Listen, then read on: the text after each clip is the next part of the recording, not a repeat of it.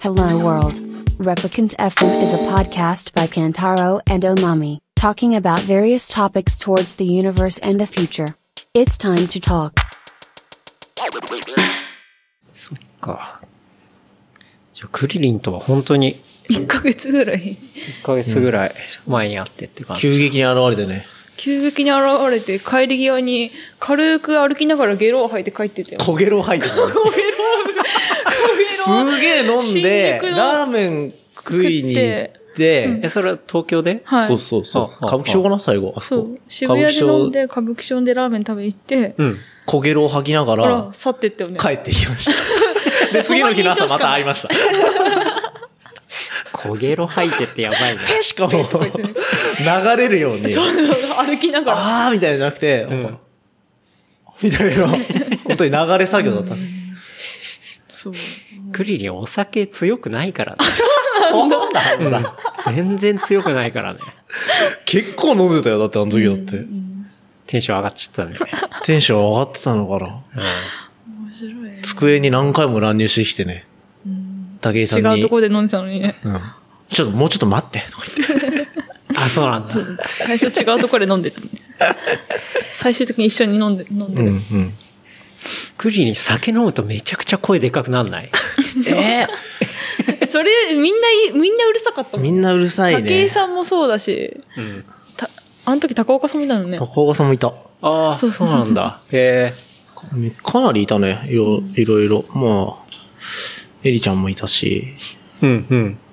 だ、誰がい、あ、辻、辻系もいたしね。多分。いたねうん。まあ、すごい、じゃあ。ごねしかも、各々がうん言いたいことを言うっ ていう。この一個の話題についてはいみんなで話してんじゃなくて、そこら中から全然違う意見を言ってて、何言ってんだよみたいな。でなんかそこら中でいろんな話題話してるから、うん全員声がでかいし、何言ってるかわかんないし、もう訳がわかんなかったな。 みんな 人の話聞かないんだ。聞かないです聞かないですあ面白かっーたなんなんだろうね。結構みんなそういう性格なのかね。いや、でもあそこ、でもアスリートっていうかは半々だったか。うんうん。でもアスリートの方が多かったか。高岡さんもね、アスリートだし、武井さんも前アスリートだったし、うん。なんか自己、自分のうん。顔を出していく感じで。潰される前に潰すみたい対話じゃない んだ。な。投げつけ合うんですよ。カオスだな。カオスだったね倒す。すごいね面。白かっあ、でもじゃあそこでクリリンとは会ってっていう感じなんだた。そうそうですね。うん。で、僕はその、レプリカント FM 聞いてて、ありがとうございます。クリリンさんの存在をしてたんで、うん。クリリンですよ。えと思って。あうん。この人かと思って。はいはいはいはレプリカント FM で聞きましたよって言ったい。うら、ん。なんか、まあ、勢いだったらありがとうありがとうみたいな感じでしたけ ど、ありがとうありがとう。 みたいな感じでしたね。あ、本当にみたいな感じで。ああで、なんか、で、なんでこの流れなのあれ、なんでだろうなんでかなその時はでも次の日のバイクローに行くっていう約束を取り付けて、てかもうんうんう、で、なんでだっけなまあでも僕がずっと聞いてるっていうのをクリリンさんに言って、うん。うん。そっからじゃあ、面白いから、話して、ケンタロウさんに話してみるよみたいな、やりとりしたんだっけな、メッセージで。うーん。それからだった気がするなわかんないな。なるほどね。はいクリリンさんと今井さんは別に連絡を取ってなく て。はい はいはい。あ、そうなんだ。僕がクリリンさんと連絡を取ってて、うん。いつがいいとか、はいそはういいうのはい。あ、じゃあちょっとマネージャー的 な美穂さんの。ああそうだねじゃあいつぐらいでとか。うんうん。なるほどね。え、美穂さんの方も一応番組は聞いたことはあのる移。動遠征の移動中にうん。車の中でかけてるのを一緒に聞いてるみたいなああ、なるほど、ね。のが多いはかな、いはいはいはいはい。それが多いよねそっか。うん地盤多いからまあ車の中はで、ねはい確か遠に。征結構遠くまで行くうんうん、うのん。で、そういう時に聞いてるんだよねなるほど、うんあうんりがとうございます。じゃあちょっと始めていきますかね。はい、はい。はい。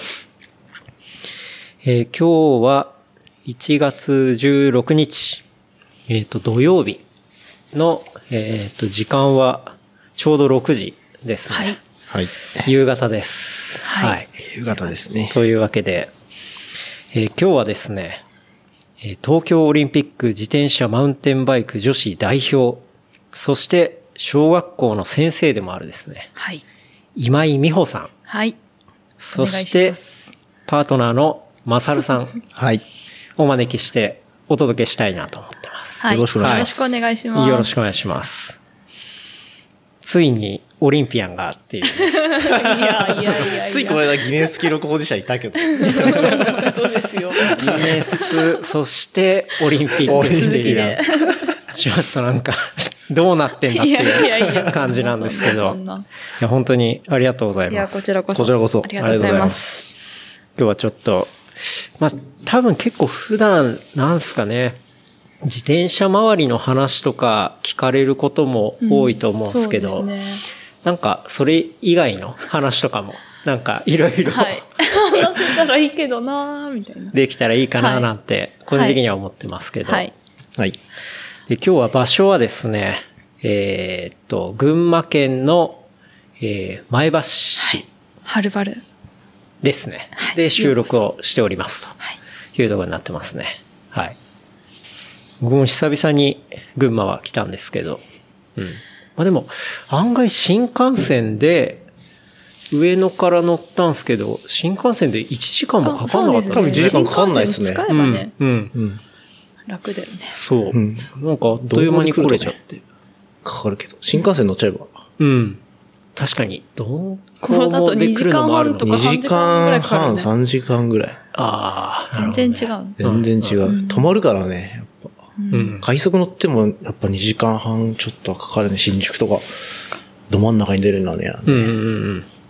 そう。なんか案外、そう、新幹線だったらすっと来れちゃって、楽で。で、僕は今日一旦高崎駅で降りて、で、まあ、高崎駅でね、そのロッカーに荷物を預けて、で、そこから、 やばいちょっと走りたいなと思ったんで、やばいやばいやばいそう。高崎駅から、あの、世界遺産のね、富岡製糸場。ようこそ富岡へ。はい私の地元です。あ、そう。美穂さん地元なそんうですよなんねで。すはい。富岡が。 そう、そう。ようこで、ちょうどそう、高崎から富岡製糸場までの距離を調べたら、だいたいそう17、8キロで、あ、これちょうどいいなと思って。ちょうどいいんだ。そ。山越えあるからね。あ、でも、その、山を通らないで、ルート的にはずっとこう、なんていうんですかね、幹線道路というか、あーはいはいはいうん。ロードを行ったんですよね。はいはいそう。まあ、今日ね、夕方も収録あるし、ちょっと山越えやる と、 体力が持たないかなと思って。 なんで、まあ、いい感じにこう、なんだろう。あの、道路の横にね、お葬式場がいっぱいああ る。あの、道ってどういう路。ことですかそれ印象がさ、やばいやばいやばい。死の、死のイメージ。 どういうこと屍がいっぱいいたよ。そう、なんか、高崎天霊とかなんかね、そういうのがこあーう、えうん。はいはい。え、それ山越えませんでした山、山って言っても山って山じゃないのかうん、なんか、ちょっとなだらかはいはいはいはない登りぐらいだったから。丘ぐらいいでしょう。ん、うん、うん。で、観音山のとこじ ゃないあ、そう。かな、はいうん。うーん。そうそう。で、行って、すごいなんか、葬儀場が3軒ぐらいあるあるある。連なってて、すげえなと思って。で、しかもその3軒あった奥に老人ホームとかあって、やばいやばい。めっちゃ印象利悪い便じゃん。性がすごいなと思って。性って言うんですね、そういう の。流れ作業の印象が。ちけえなとか思いながら。やべえ。利便性。なんかそういうのがど頭にあって、で、あとはもう本当にまっすぐで、うんで、なんだろう、新しいですかそねう、信号とかも全はいはい然はいあんまなくて、うんまあ、フラットでめちゃくちゃ走りやすくて、うんあ本う当ん。地形はね、気持ちよくこの辺山も平地もあるから、うん。そうそうそいうう。自転車もランもうん。やりやすいから、うんうん。風強いですけど。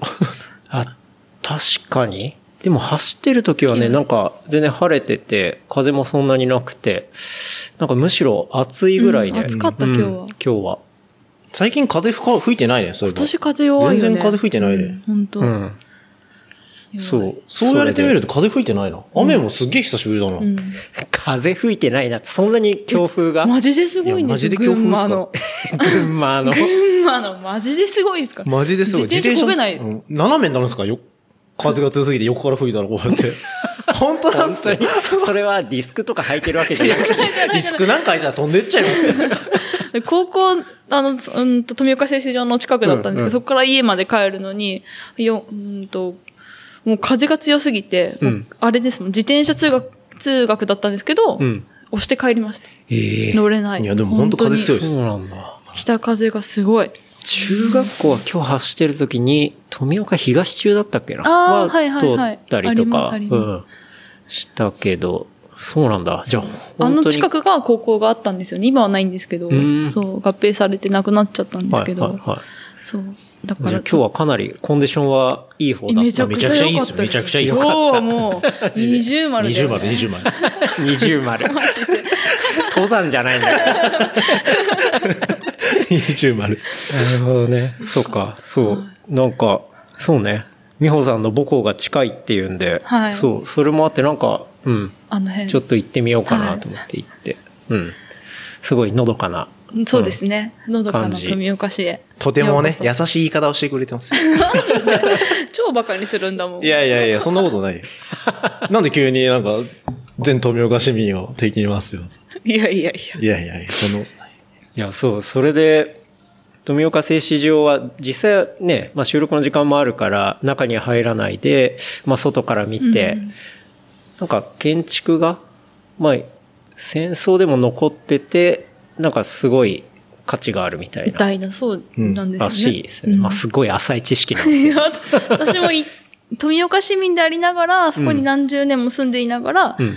初めて行ったのが小学校の先生になってからで、あ、そうなんだか。子供の、しなんか旅行みたいな社会科見学でうん行ったのが初めてで、えそうそれまで。行かないよ行かないね。えうん。もうずーっとあ行かの、なういんずーっとあの横通って通学してたけど、うん。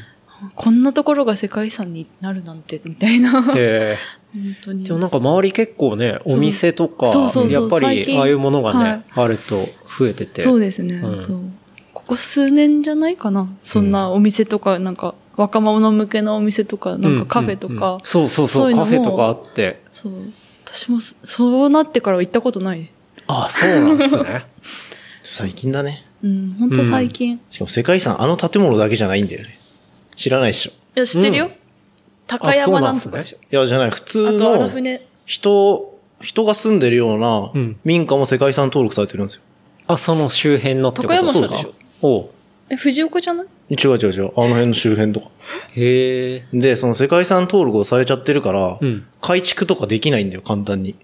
あ普通そのうなんだ民間、民間ってか民、民家なんだけああどああ、じゃあ例えば壁直したいなとか、うんうん。全然できない。へっていうのをうね、んラジオで聞いた一回え。。なるほど。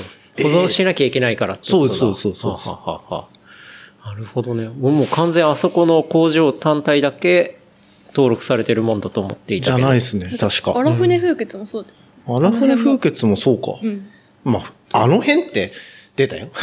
穴穴船風穴ってのは。いや、もう、なんかすごいニアな言い方してますけど、めちゃくちゃ離れてるんで、あ、そうなんだ。 50キロが離れてるよね、多分。うん。うん風穴があって、うん。そこも、何、何遺産いや、一緒だよ。文化多分うん、遺産みたいな。文化遺産なのその昔、世界、うんと、富岡製紙でうん。作った、なんていうの 全員が浅い。うんと、き絹をから作った糸とかを、はいはいほ干す、干すまあうんああ、なるのほどね、に、あ荒乾船かす時風に穴持ってった、そう、乾かすのへに、ー荒船風穴っていう場所に、山、山なのかなもうね、荒山船さかんでしら、そう、吹く風を利用して、そこに置いて乾かすみたいな。あなるほのどねで、多分、いろいろ、はいはいはい。ょでまつわるものが全部、そうそうそう、世界遺産グッてねみたいなう、ん。一種になってる。なるほど。そう、そういうところ必死にに引、き出し たね。知識。そこに、そう、ちょっと一瞬だけ行って、で、その後は、あの、上州富岡はい。上州駅富岡駅。上州富岡駅ってのが、まあ、近くにあって、最寄り駅として、で、僕もう完全ワンウェイで走って、で、そこの駅からまた高崎駅戻って、で、荷物ピックして、で、こっちの前橋に来ようって、まあ、プランしていて、で、まあ、当然電車に乗るから、別に持ち物的には iPhone だけで持ってきゃいいやと思 って、で、最寄り駅行ったら、それが大失敗で、あそこ現金しか使えない の、本当に。あるあるですね。 マジで、え嘘でしょと思って。結いや構もう絶望して、本当に。なんか、券売機みたいのが置いてあって、で、もうどう考えても、なんていうの、そういう決済系が使えないやつで、で、駅員さんに聞いたら、いや、現金だけしか無理ですね、みたいなこと言われ て、 はい。マジかってなって、一瞬タクシーで帰ろうかなやとばいやばいやばい思ったけど、でも、流しのタクシーもそんなないし、で、バスもないでね、しょあの、静止場までのシャトルしかなかったから、あこれマジ終わったわと思 って、絶対収録間に合わねえと思って。で、結構絶望してたら、なんか駅員さんにちょっとこれどうにかできないですかねって言ったら、あの、着いた先で、うんあ の、払ってくれれば払ってくれればいいいいですよみたいな感じで、なんかそういうチケットもらって、まあ、ぶ無事乗れて、うん。っていう感じで帰ってこられたけど、そうなんかいた、ちょっと年配の駅員さんとか、なんか、あの、金ないんかみたいな。 言われて。金ないかって、はい、みたいな。そう、はい、つって、で、そのちっちゃい紙切れもらって、それ乗って、で、で、乗ったら、その車内に、 フリー Wi-Fi とか書いてあって。マジそう。そう。いや、フリー Wi-Fi の前に、まずちょっと、スイカとか対応してほしいなっていうのは、なんかすごい思いながら書いてた。そう。で、まあね。届いてほしいね、この声うが。ん。でなんかも、あれだよ、新米橋から北の方に行くのも、どこの駅だっけなまあまあ前橋寄りの駅からもうスイカで出られないからね。だだだって JR じゃないからでしょえ高崎ゼロ番線ホームですよ、あれ。高崎ゼロ番線ホーム高。崎それは健太郎さんが乗ったやつでしょ駅の、あの、健太郎さんが乗った、うんあの、上信電鉄って、うん。まあそうだあね。の、JR の、改札が違いませんでしあ、た改札は違かっそうたあ。あの、ゼロ番線ホームっていう。なんかすごいね隠されたようなホームにそうそうそう出てきて。そうそうそう そう。そう、それで、富岡駅はん人がいるんですけど、多分他の前後はほとんど無人駅で。あ、そうなんだ。そうそうそう。だかなるら、ほどね乗って券出すみたいな。乗ってじ、電車の中で券を取って、で、バスかよ。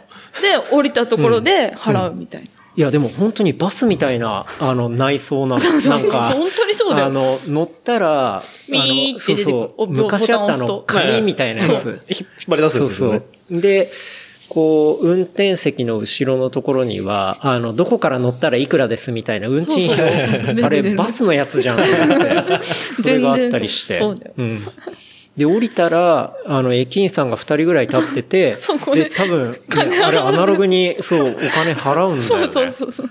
マジかよと思って。マジですよ。はいあれは結構衝撃を受けた。え しかもで、で、俺、払わなきゃいけないじ ゃん。で、ロッカーからお金取らなきゃいけないから、その、駅員さんに、あ、すいません、このチケットで、で、あの、JR のロッカー入れてるんで、ちょっと戻ってきますね、つったら、一緒に行きますって言われて。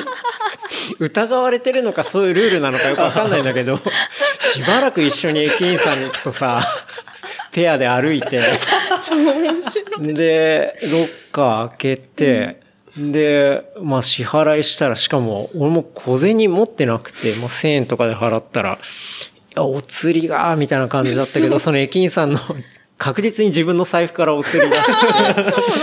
で、ありがとうございます、みたいな、なんか、ごめんね、みたいな、なんかそういう感じで支払いして、で、まあ今度はね、そう、高崎駅から、また、えっ、と、前橋の方に、まあ両毛線で来たっていう感じだけど、そこもハードルあって、あの、なんか、強風で、こう、あと一駅なのに電車が止まっちあるあゃっるですて、ねそう。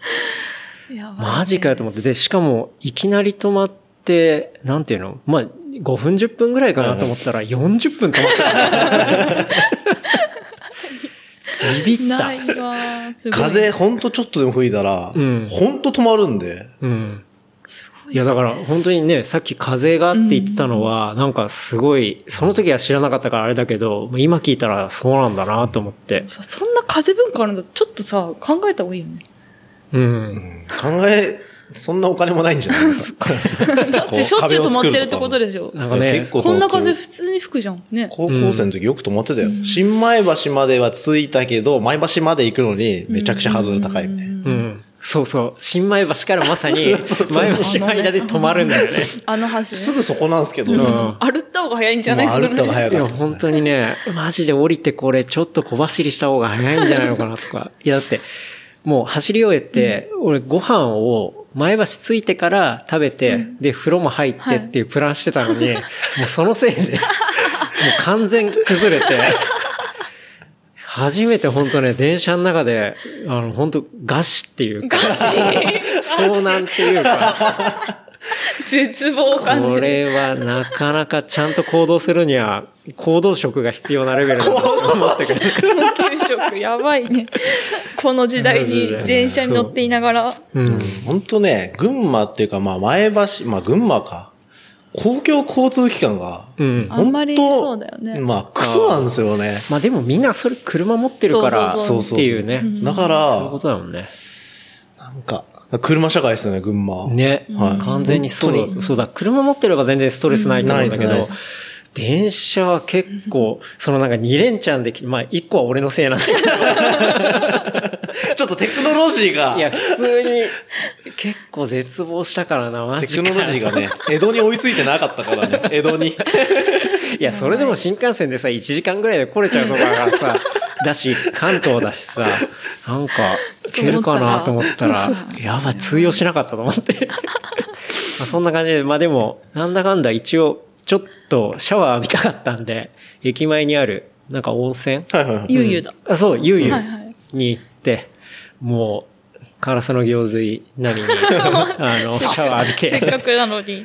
で、あそこね、でも天然温泉で、そそう温泉うそそうそううそうそう。なんかしかも、なんだろう、白濁系じゃなくて、ちょっと鉄分系の、そうそうそうかなり鉄分系ですねね。、すごいいい温泉で温まって、で、まあちょっと遅れてきたっていう感じなんですけど、 はい。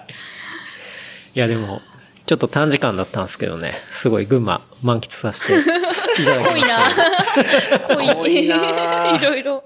濃いね。もう、ぎゅっとその短時間に、うんあの、群馬のいいところが、いいところなのか。丁寧な言葉チョイスでね。一筋縄じゃいかない感じが。あこれが群馬の洗礼かと思ってなんか、あれ楽しかったけどね。うんなかなかないよね。いやーでもなんか、じゃあ二人とも、美穂さんは、えっ、と、富岡。そうですですよね。ねそうです。で、まさるさんの方は、僕は前橋生まれ。あ、前橋育ちですあーじゃあ都会っ子っていうことで。そうで。す、そうです。いやいやいや。スイカも使えますいし。やいやいや。そこちょっと電車の扉は自分の手で開けないといけないですけど。あ、確かにね。あの、横に開閉ボタンがあって。そう、まさに、その、電車止まってた時も、風が強いから、あの、手動式にしますみたいなアナウンスがあって、うん。こう自分で開けて閉じるみたいなね。冬は、あの、とこう止まってる時とか、連接続でこうちょっと駅にずっと止まる時は、うん。出た人が閉めるっていうなんか謎のマナーみたいな。あ、それね、俺今日、完全にそのマナー違反したかも。 いや、なんか、そう、ちょっと、これ今どういう状況なのかなと思って、車掌さんに聞こうと思って、前の方に行くために開けて、あの、ボタンを押してはいはいはいね。で、開けて出たら、なんか、勝手に閉まんのかなと思ったら、なんか閉まんない から、もうちょっとよくわかんない感じでそのまま出ちゃったんだけど。それはじゃあ完全にマナー違反なんです。 そうっす、寒いし、うん。風が強いんで。でも外側にあれボタンナないイじゃスん。ナイス。だから、開ける、こう、縦に並んでるじゃないですか。うんあれ、開けるバンって押して、うんバッて開いて、自分の体が出たら、もう一回手だけ戻して閉めるバンって押して、カッてマジって。 あー内側にそうかボタンがあるから、そうそうそう開けて、し、もう出ながら閉めるボタンを押すみたいな。あーそうやんなきゃいけなかったな。 難しいこれはわかんないな。難しい。いや、なんか、外にまた別のボタンがあって、あれは開ける、じゃない開けるしかないです。開けるしかないんだ。開けるしかないです。それ設計間違ってるでしょ、どう考えても。やばい、優しくないね。優しくないよ。うんであれ、そうなんだまだ、多分それ新しい車両ですけど、あれボタンないのあるんですよ。ああ、え、そ外側にそえ中も外もないのあるかな確か。え、そんなんあんのそれはもう家の引き戸と一緒です。ガラガラガラって開けて。あ、手でやるのそうっす、ガラガラガラ。今なくなっちゃったの俺高校生の時まだあったけどね。うんへやばいね、優しくない。重てんだよ、あの扉。ち手で開けるの。でしょうねそう、結構重いんだよ。うーんっつって、ぐぐぐぐって開けて、あああって押して。え。へえ。えそれでも閉じたらちゃんとロックは。いや、もう一回あれだよね。発射する前にあそっさか、なるほど。一回リセットしてそうそう。やるだっかてらここんとぐだら。い開いてるからね。バーンっつって。あるよね。なるほど。いや、そりゃわかんなかったな。電車事情。電車事情。いや、でもちょっとね、来るだけで全然違うから面白いなと思ったけど。うん 確かに、都、都内じゃ考えられないですもんね。なかなかなかね。なかないよね。 なんか時々あるかな、でも、そういう押すやつとかは。うんいろんな、ちょっとね、あの、寒めの地域に行ったりすそうるでと、すね。ううんんあるけど、俺みたいなやつは外にも一応ボタンはあるタイプのやつは体験したことがあったから、そんな優しく出ね出ながら閉めるっていうのはちょっとテクいるしな。クイズ、確かにタイミングつかめなタい。イミ手ング挟まがれ大る。事よ。うんタイミング大事よ。なるほど。じゃあ、富岡生まれとはい。前橋。シティボーイですよ。シティボーイ。群馬のシティボーイ。全然シティじゃないじゃん、これ。もうでもね、この今収録している場所っていうのは、コムっていうところですかね。なんかシェアオフィスというか、あとはまあレンタルスペースとか、まあそういう場所になっているようで、うん。なんかもともとここの場所は何だったのかはちょっとわかんないですけど、まあうまい感じでリノベされてね、うん。うん。商店街のちょうど中にある。うん、そうですね。まあ中心かなうん中心ぐらいだよねこ。こは前橋の何商店街っていうんだろ。これオリオン通りじゃん。オリオン通りかいうオリオン通り。ほう。わかんなオリオン通りはもう一個向こうかな。い、わかんない。うん。でも、小学生の社会科見学ではここ来ます。町探検みたいな。ああ、そうなんだ。あじゃあ一番街的にはこうそう中心地みたいそうな。メメイイン通ンですりね。。メイン通前橋りでの中す。心はいなんかそのね、前橋の駅から僕歩いてきたんですけど、結構、まあ、商店街の中には割と、まあ、しっかりおしゃれなカフェがあったりとか、なんかお菓子屋さんがあったりとか、うん。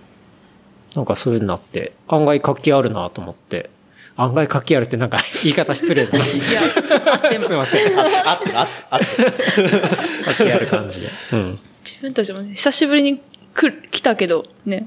あ、案外、お店あるんか。若干盛り返したね。数年前に比べるとう。ーん。あじゃあ普段は住んでるところは、ちょっと離れてるから、うんここに来ることはほぼないよね。ほぼ一ない年に、ね。一年に二、三回通るか通らないかぐらいじゃない。うん。あんまり来ないね、本当に。うん。買い物もないしね。買い物ないね。うん。原田のラスク買いにスズラン来るぐらいだよ。すずらん ね。今ねさっきあ の、お酒を買いに、あの、ちょっと買い出しに行きましたけど、まあ、百貨店というか、そうそう。デパート的な。うん群馬の高島屋す。群馬、群馬の高島屋そうすですずらん。はいそううん。そう。もう品一揃番えわかもりやねす。い。はい、品揃えも。豊富。豊富。豊富だったかはちょっとね、酒売り場にたどり着くま でに皆さんの目で確認してほしいですね。って来いるう感感じじ。でね、やってますけど。 なんか、美穂さんはずっと富岡で、そうですね。高校生まで富岡に住んでて、うんうんうんうん大学から、大学4年間は東京の方に。なるほど。いましたうん。そじゃあ、高校までいたっていうか、高校までは何をされてたんですかなんかスポーツ的な。は陸上やってたんですよね。はいはいはいずっと中学、小学校の時、小学校、中高って。小中高、はい陸上で。もう、とにかく走るのが大好きで。え、じゃあもう完全走る、そうです。その短距離、長距離とか、種目で的には何高に校かなるらんですかが、七種競技っていう、はい。あの、七種目やるやつ。七種競技。七種って知らないんですすか うるせえな。七種競技って何七種なんだハードル、高跳び、はい。砲丸投げ、はい200メートルを、うんはいとりあえず4種目を1日目にやって、はい。で、2日に分けてあるんですけど、2日目に幅跳び、槍投げ800メートルっていう、すげえ。全部やるじゃないです か。全部やる競技。やばそう。いほや、お得じゃんって。う。お得1種目しか出ない、大会中1種目しか出ない100メートルより7種目も出るる方がお得じゃんって。お得の感覚わかん ないけど。いや、もう、な、もうあれです。あアホです。すごいね。え、それでも練習とかめちゃめちゃ、ね、いろいろだって結そうです局ね練習しなきゃいけないって基ことですよね。本的にはランに走るのがメインだけど、その走るのプラス、この日は高跳びとか、この日は幅跳びとか、うんうんハードルとか、うん。それ日に分けて、はい。投擲練習の日とか。はんはんで、高校生、高校大学ってやってましたね。ええすごい。でも、走るのと直結しない動きもあるじゃないですか。だって砲丸投げとかって走ってても別にうまくなんなそうだし。うん。あとは、あれか、ウェイトトレーニングの日とか、 はいはいはめっちゃウェイト上げてたしね。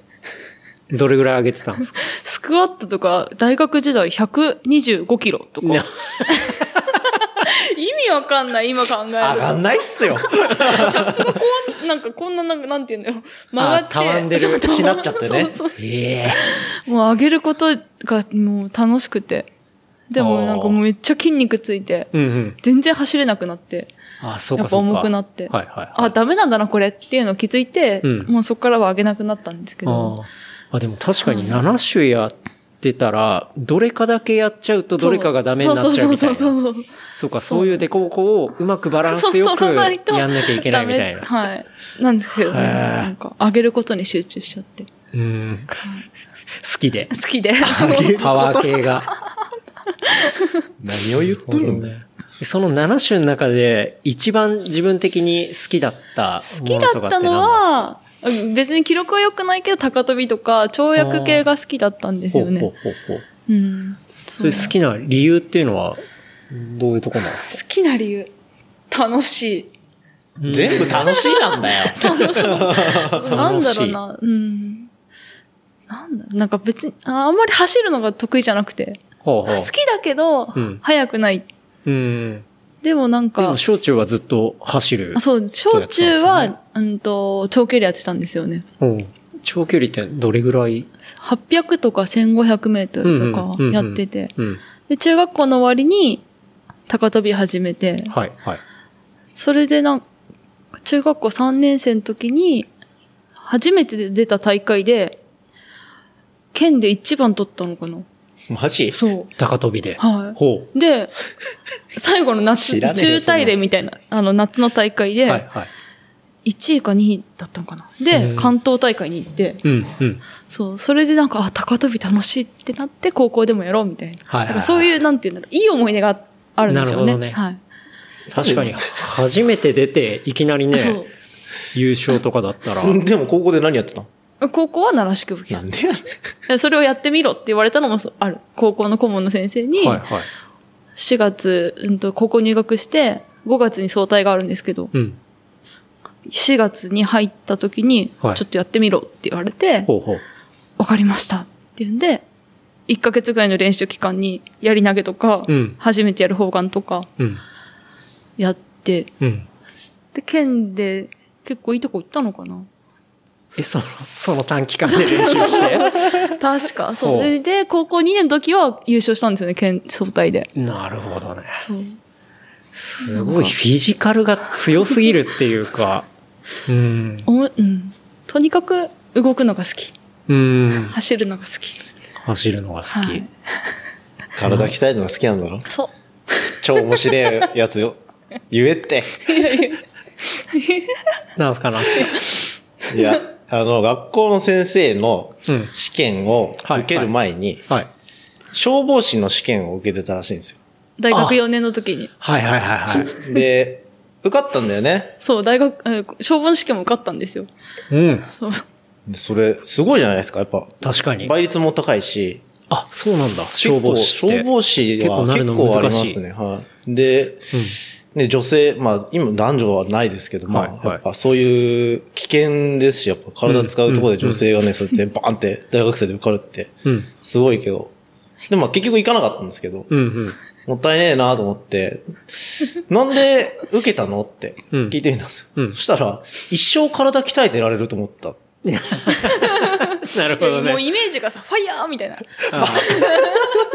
なんて言うんだろう。そう一生なんか鍛えてるイメージがあって。 なん確かに一。生、まあ常にね、そうもういかなる時でそうももうすぐ出動できて活躍でき着るる。ムキムキみたいな。うんフィジカルをね、鍛えていないとみたいな。おかしっていい、くないうですちょかっと。 なるほどね。まあ、それが仕事になるんであれだかば、ら鍛えることそうもうも、お本当に金もらいながはらい鍛えられるし、みたいな。ああで、人も救える。うん。めちゃくちゃいいじゃん確かに一石二鳥どころかそう一そうそう石三鳥じゃん、みたいな。お金もらえる、はい鍛えられる、こう、人の命作れる、最高じゃん、み たいな。まあでも確かにそれは、あの、そう理にかなってる気がする。それを聞くと。うん、うんけど行かなかったんだよそうね。。うん。 うん。ね。なるほどね。俺の周りに消防士いるけど、体鍛えられるからってやつはいなかったで。うん。もうき鍛えるのが好きだったからね。うんなんか消防士の試験でた体力テストがあったんですけど、はい。 80人ぐらい受けて女一人だったんですよ。うんうん。でも80人 で、女性1人。ほわで、なんか体力テストやってても男性より結構いい感じに記録が出てて、なるほど。周りの男子のなんか男の人に、え、やばいっすねとか言われて、いや、うんうんそいやそんなことないですよ、みたいな。はいはい。で、シャトルランとかもあって。ほうほうでも、女性はもう大丈夫ですよって止められちゃったんだよね。なんか、うん60何回とかで。うんうん。でも、大学の時私多分130回ぐらいまでシャトルラン走ってて。え半分っていうか、まだ息上がってないのになんでやめさせちゃうのとか思いながら。レベル低くないぐらいの話えこんなんで受かっちゃうのって思いながら、試験受けて、や合ば格い。通知見たら合格ってなってて。ああこ、この程度ででも受かるんだぐらいの若干いつでもなれんな、っ つって。じ。やばいわ、それは。だって当然ね、その80名の中でも、まあ男性ではいも受からない人はやっぱりいるわけじゃないですか、うんもちろんはい体力検査で。はいうん。それ80分のどれぐらい受かるのでも、10受かんないんじゃないかな。受十分な いね。かんない、多分。富岡市でしょマジか富岡市消防でしょ本当にいやもう十絶対一桁で。そう。ええ消防署って少ないしね。うん普通に要項とかでうん。採用人数2とか3とかっていうレベルですかはいはい。1年間で。んその予定人数っていうのは。はいはいなはんでい。実際はまあ、その通り2か3かもしれないし、うん5取る、まあ年代によって多分違うと思うんですけど、うんうん。まあでも、普通にそういうレベルの採用人数。うん。 いや、マジで、エリートすぎる わ。ちょっとねエリートです。うるせえよ。 ちょっと勉強できなくたってね、シャトルラン130回できるやつの方が絶対その現場ではね、そうだよ。活躍者から。うん。え、シャトルランって、こう、 20具体的にはどういう、20メーター20メートルを往復するやつ。うんうんうん。で、少しずつ、あのーその、走る期間、うんと音楽が流れて、はいはい。だんだんとはし、うんと、その音楽が速くなっていくんですよね。その間に、こう、たどり着いたらいいみたいうんうんな。なんて言うんだろ最初は20秒間の間に40メートル走ればよかったのが、うん数を重ねるごとに、それが18秒になったり17秒になったり。う。あ、そうそうそううそん。う。ああ、秒数がどんどん短くなっていってみたいな。そはうそうどんどんどんどん早く走んなきゃいけないくはいなはいる。はい。少しずつ。それじゃあ130ってなったらめもっうちゃ速い最ん後ですずよーっとフルダッシュ。フルダッシュしてるみたいな。そう。めうわぁ、ちゃくちゃ好きだったね。好きなんだ。もう、何が、なんだろう、己との勝負。音楽だけどさ、い、いつやめるかって自分が決めるじゃんね。うん。確かに確かに。もう絶ギブ対アッ自プは分にまあ勝自つみ分たでい。な。うん子供にも体育でやるんですけど、うん。最後の決め手は自分に 勝つ。限界は自分が作るって小学校3年生とか4怖年いよ。生言いながらシャトルランさせてるからね。小学3年生を。いや、負けんな自分にとか言いながら。こんな体育の先生いたらやばいよ。レベルが違うからしかも小学校のなんか体力測定とかで50メーター走るじゃないですか。うんうん。普通の先生って何にも考えないで、うん。まあじゃあ、まあ、こっちから、東から西へとかですけど、うん。 今井が見てる生徒だけは、まず風を見るらしい。追い風の方が 早い。今日は風どうかな小学校3年生で、スタートが位置変えちゃうから。短いプロじゃん、やってることが。真剣ねそう。本気ねマジ。で真剣じゃん。本気常に本気ねやばいな。だって記録出してもらった方がいいじゃん。常に本気ね。そう。本気だから面白いからね。すそべうては。あそう。ーなるほどね。いめやっちゃ練習する。んもん。すっごいね。もうそのうち教え子から、なんかね、すごい、また、いい選手が出てきたりする可能性をすごい感じますけど。でもいい、いいですよね。先生がオリンピアンって。確かに。多分なんかスポーツやろうかなって思う子いるんじゃないかなって。ん思いますけどね。うん、うん、うん。でもなんかその、なんて言うんだろう。さっきのそのシャトルランもそうだけど、なんていうんですか、自分に負けないっていうか、なんかそういう、まあある種追い込んで、こう、達成していくようなものとか。だって、もともとは小中で言ったら、1競技やってたわけで、それが7に増えて、バランス取ってやんなきゃいけないし、それぞれ練習もハードだしっていう、なんか、どんどんこう、自分を結構、ハードな方に持っていく感 じ。っていうのは、それ元からなんですかそれともなんかきっかけがあって、そういう感じな多の分生まかれた時からなんじゃないですかね。うん。元からなんだと思います。多それ分な負け、負けず嫌いというか。うん。うんそうなんか、お父さんお母さんは結構そういう勝負する人だったりとか。両親はスポーツやってる人で、あそうなんだそ父が野球やってて、母がはい。体操やって、あるんもうじゃあ完全に、うん。そう。だから、ちっちゃい頃は本当に、うん。ゲームとか持ってなかったんで、うん。もうず、もう夜遅く、夜遅くじゃないか、日が暮れてもずっと外で遊んでたりとはか、いはい。休みの日も、父が野球やってたから、うんあのー週末になるとずっと応援行きな、応援に、野球の応援に行って、はいはい。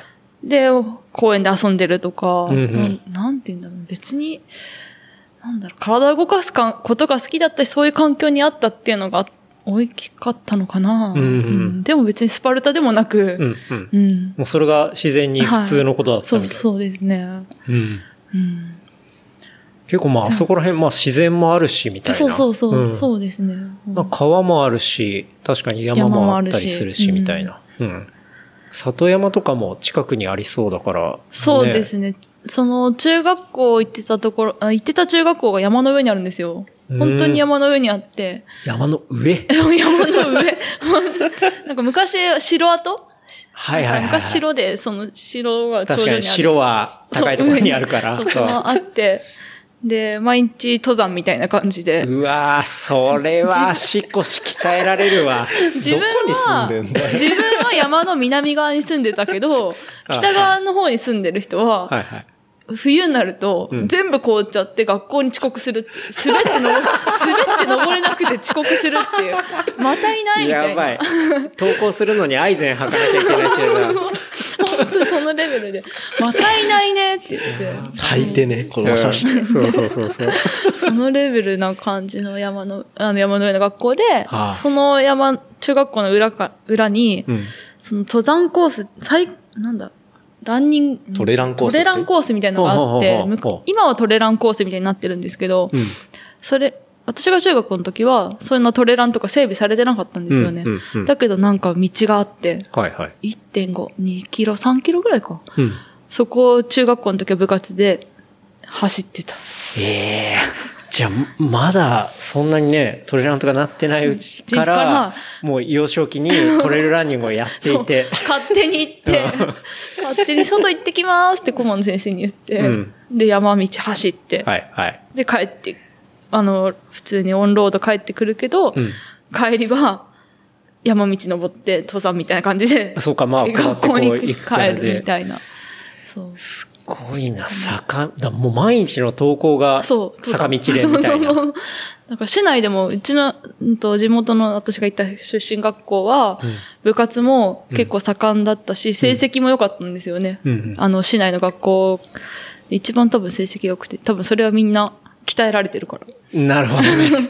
日々の、ナチュラルトレーニングそね。うそうそう。い日や々のー、だっ登て山で。毎日そんなシャドウがあるところを上がってた ら、それは鍛えられると思うわ。面白かっうん。うんだって、あの、コンクリートなんていううん。舗装の路アスファルトからうんコン、なんていうのかな、あの、た。うん。アスファルトが乗らないからね、コンクリになっちゃうやつそう、コンね。クリートになっちゃってた。んどういうこと勾配が多分きついと、アスファルトがはい定着しないのかな。うんうん。シャドウがきついところって。シャドウがきついところは、こう、なんか白いコンクリになるじゃないですか。ああ、はいはいはいはい。で確かにまるで滑り止めの確かにうんうんうん。勾配道がしすぎてそれになっちゃうっそうてことそうでしそうょそうそう。あそのそれ学が校に行く時の山が通学路そうそうそうそう。あるは、まあね、坂道確かにきついところは、あの、丸の輪っかのね、そうそうそうそうそう。エンボスっていうはいはかいはい、ああいうものが入った道が、通学路はやばい わ。だったな。なんなんわかんない。そっか。あ、じゃあまあ、知らず知らずに多分、多分ものすごいトレーニング環境としては、よかったんだと思ういまんす。うん、整っていて、そうですね。やばいね。すごいわ。全然私ちょっと遡っちゃうけど、小学校の時に入ってたクラブは、一宮を走ろうクラブっていう、一宮を走あるの、クラ一ブ。宮小っていうがあの、小学校だったんですけど、はい。とにかくクラブの時間になると、うんなんか毎週1時間、その、毎週水曜日かなにクラブの時間があって、はい。その時間は、一の、あの、地区の何か遺産みたいな、古墳とか、うんうん。何かお店とか、うん川とかに、あ、に、とにかく走っていって、そこにたどり着いたらよし帰ろうっていう、うん。あの、クラブだったんですよ ね。すそれご。はいクラブなのかっていう話ではあり ますけど。なんかあの、すごい広い、あれで言ったら、ロゲーニングみたいな、そう。小学校から、もう OMM 的な感じでね、そう。チェックポイントで。ね、チェックポイントを到達して、そうですはい、1ポイントっつって、今日のポイント達成っつって。そんなクラブに入ってたな、今すご思いい出したな。。ハードコアだ。マジで絶対、ね、なかなかそんな環境にいて、そう。ね、幼少期過ごしてたとか、なかなかないと思うな。やばい人だよ。うん。なんかそれが、そうね、なんか今に繋がってる感 じが、なんか、ちょっと話を聞けば聞くほど結構、うん。環境がね、うん。よかでったんだろもやっぱうね。環境大事はいで大事ですすよねね。本当にそう思うんお待ちの、お待ちの人じゃ。だからダメだったか。だからダメだったか。あシティボーイがちょっとちょっ、と、シテ 劣勢ィ、ここに。シティボーイだからな。いやー、なるほどね。そんなこともあったな。いや、で結構なんか、走り始めたきっかけみたいなところが、割とね、その2000年の高橋あー直子さんにすごいこう感銘を受けたみたいな話の記事とかはい結構読みましたけど。はういん。そう、その小学校6年生の時に一宮走るクラブに立った時に、うん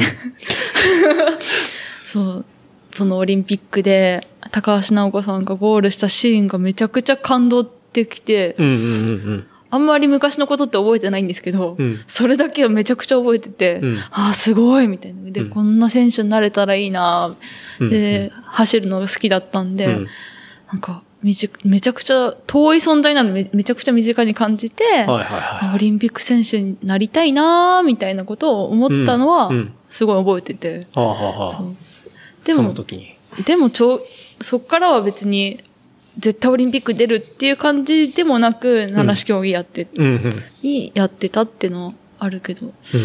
うん、でも高橋直子さんのあの活躍は、すごい印象残ってまうすね。ん。なるほどね。うん。そっから、まあ、大学生で七宿教育をやって、はいはいで、まあ、いざ就職ってなるときに、まあ、消防士もね、先ほどの話 で、まちょっとあ、正直ね、まあ、軽い気持ちどんなでもんじゃいって いう、あの感じ気持ちで。受けちゃったけどね。見てやろうかあ。ー。これ、これぐらいか、ほんほんほんほん、つって、雲の上の方から。見下ろして。そうそう、見下ろして。だけど、消防士にはならず。ならずその、陸上でプロになりたいってのあったんですけど、うんでも、やっぱり、陸上って競技人口も多いし、やっぱり食べていくには、うん。うん。ああ、難しいんだろうなと思って、はいはいはい。大学で区切りをつけて、その、体育がやっぱり好きだったので、うん。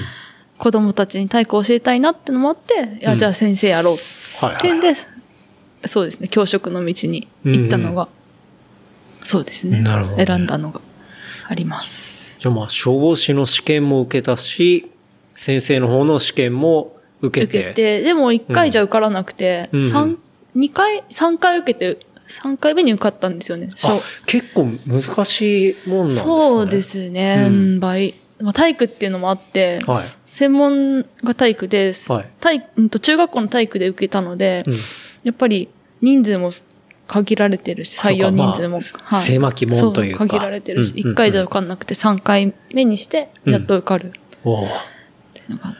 それ3回っていうのは、また、じゃあ来年みたいな感じになるってことですかそうそうそう一年に一回なのでうわきつっ。うねんそう、一回、でも1回目受かっ、あの、1回目1次が受かって、うんうん。で、二次試験が大学4年の時に、はい。あの、全日本インカレ、はいはい、イはンい。インカレっていう、わわかるうんインカレインカレと日程が被っちゃったんですよ。お二次試験の日とうんインカレが被っちゃって、うんどっちを取ろうかってなった時に、うん。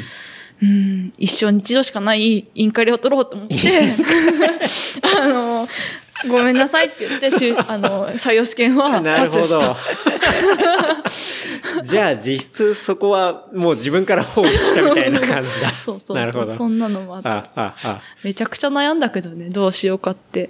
いや、でもその選択もすごいな。多摩川近くに住んでて、まあでも多摩川の河川敷で一日ぼーっとして、うん。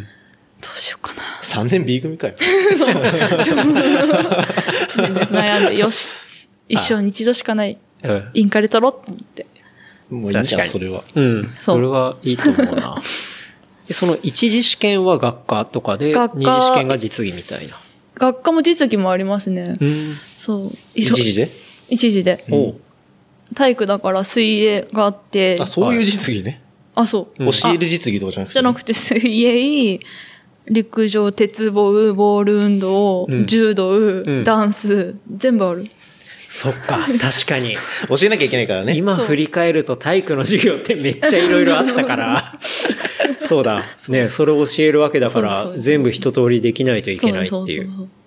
え水泳とかだったら、どれぐらいお湯、まあ普通にで。も25メートル泳げればいいみたいな。え、そんなもんでいい の多分、多分そうだった気がする。嘘でしょ500メートルが動かされなかっ た。泳がされなかった。これくらいでいいのかみたいな。え、じゃあ、下手したら息継ぎなしで25メーターなんて泳げるじゃないです か。そしたら、そういう先生が、もうギリギリで25を泳いだ人が教えてる可能性もあああるっりてことますでよすね。ね。あるあるある。マジか、はいそこのクオリティどうなんだろうな。保たれてない。水泳じゃそれぐらい。はい柔道とか柔道はは、どう、何をどう見るうんですか受け身と。か、うん。基本動作基ってこと本、でしょそう、基本ですね。はははは本当に基本、基本が教えられればいいみたいうーん。な。受け身やったね。そう。一番その実技の中で、こう、厄介だったなっていう。なんか、 ダンスですね。ダンス。しかも、なんか、あ、あの、トントンって試験会場に入っていって、うん試験官の前にうん。紙が置いてあるんですよ。はあ、はあ、紙にテーマが書いてあって、うん。一、一回目受けた時が、洗濯物。何え、せん、え紙に、洗濯物洗濯物って書いてあったんですよ。え、それは洗濯機の中で洗った洗濯物の話です。いや、洗濯物をうん。表現しな さい。ああ。えしかも、はい、じゃあ1分時間取りますので、1分後にスタートします。ではうん考えてください。あ、そういうフリースタイルなん だ。フで、はい、1分経ちました。っリース タイル。マジか。ていいう、や、なんか、お僕は想像で、はいダンスの授業というか、なんかうん、ちょっと、音楽かけてそうみた社いな交的な、 はいああいうなんか、割と、まあ、方が、トラディショナル的そな。うそう、トラディショナルなものじじゃゃななくくて、て、創作で、創作ダンスなんだ。うしかわも洗濯物。洗濯物、テーマやばいね。何それと思って、とりあえず洗濯機の中にあ入られ、入れられた洗濯物を踊イメージりつしてつ、その後に脱水されて、うんあの、干された洗濯物を確かやった気がする。 やばい、超面白い。 やってほしいわ。 すごいな、それ。だったなぁでそうか、最初はね、はい確かに洗濯物で洗われるから揉まれてみたいな、そうそうそうそうなんかそういう動作を して、うん。で、畳まれるまでやったんかな畳どうするの一連の土下座流れを土下座最後。したんだよ。畳まれるって何そうやったむ、すごいな畳まれ。た土下座スタイルでしょ、もう最後。次が確かね、多分た台風とかだったんだよね。え、あ、2回目もあるんですかあ、そう、ああれです。あの、3回受けたから。うん。あ、そうかあそうそう、か。 1年目が多分洗濯物で2年目が台風だったかな。でも洗濯物では一応受かったん受かでっすたよんねです。よ。で、台風で落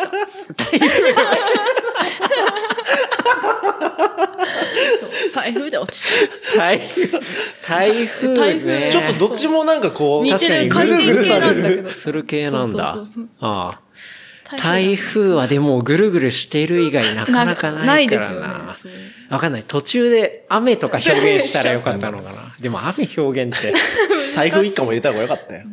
確かに最後晴れて、 あーみたいな。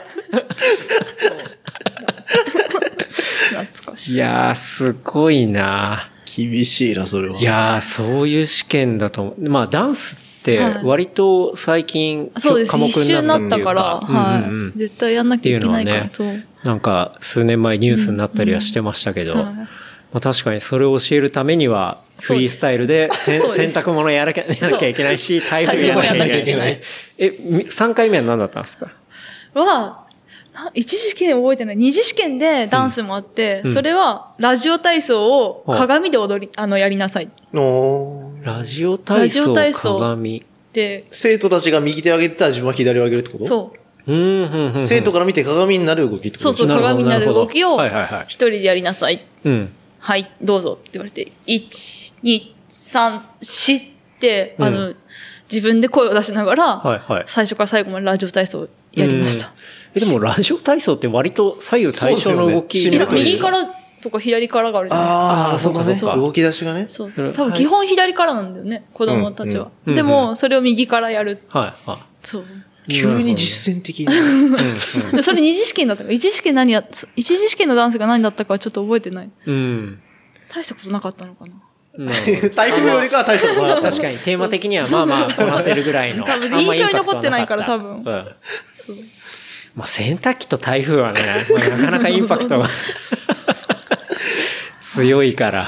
もうね、俺そういうのダメだから全然想像もできないわ。リズム感もないし、俺。いや、リズム感じゃないでしょ、洗濯物とか。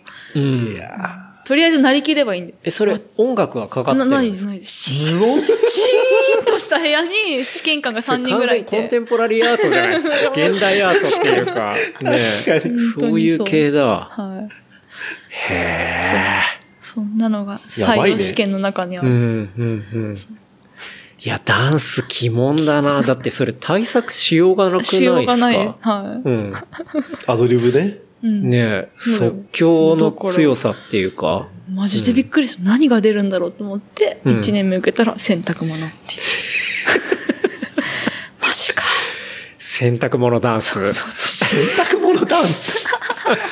あ、でもどうなんだろう。なんか結構 NHK の教育テレビとか見ていると割とそういうのはある、あったりするんですかね。いや、どうなんですかね。うん。どうなんだろそれで何が見れるんだろうね。そんじゃ、例えばさ表現力じゃない表現力う。か。うん。多分ね、評価する人もね。難しいですよね。今の洗濯物だったね、みたいな。割れちゃったりしてね、こっちもさ、そうそう確かにいや、今のは違いうやと。、僕が思う洗濯物は違う、みたいな。やばい。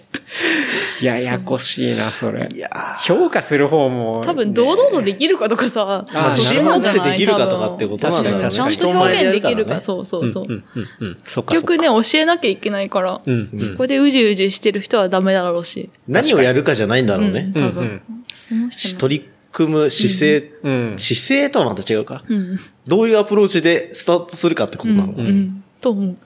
どう胸張って自信を持そうっそうて、ちゃんとそれを消化して表現できるかみたいな。うんああでもそれは結構高度な技術だとは思いますけどね。うんうんうん答えないからね。そう。そうね。答えないのが一番難しいからね、やっぱり。確かに。なるほど。じゃあそうやってまあいろんなものそをの試験をクリアしで、、で晴れて、晴れて先生として。して、3年目にうん合格しうんてうん、正規の際、あの、先生になったんですけど。でも、自転車との出会いはその前だったのかなうんうん。あ、そうなんですそうね。その、うんと受からなくて、臨時で、うんあの、中学校の方に配属されて、はい。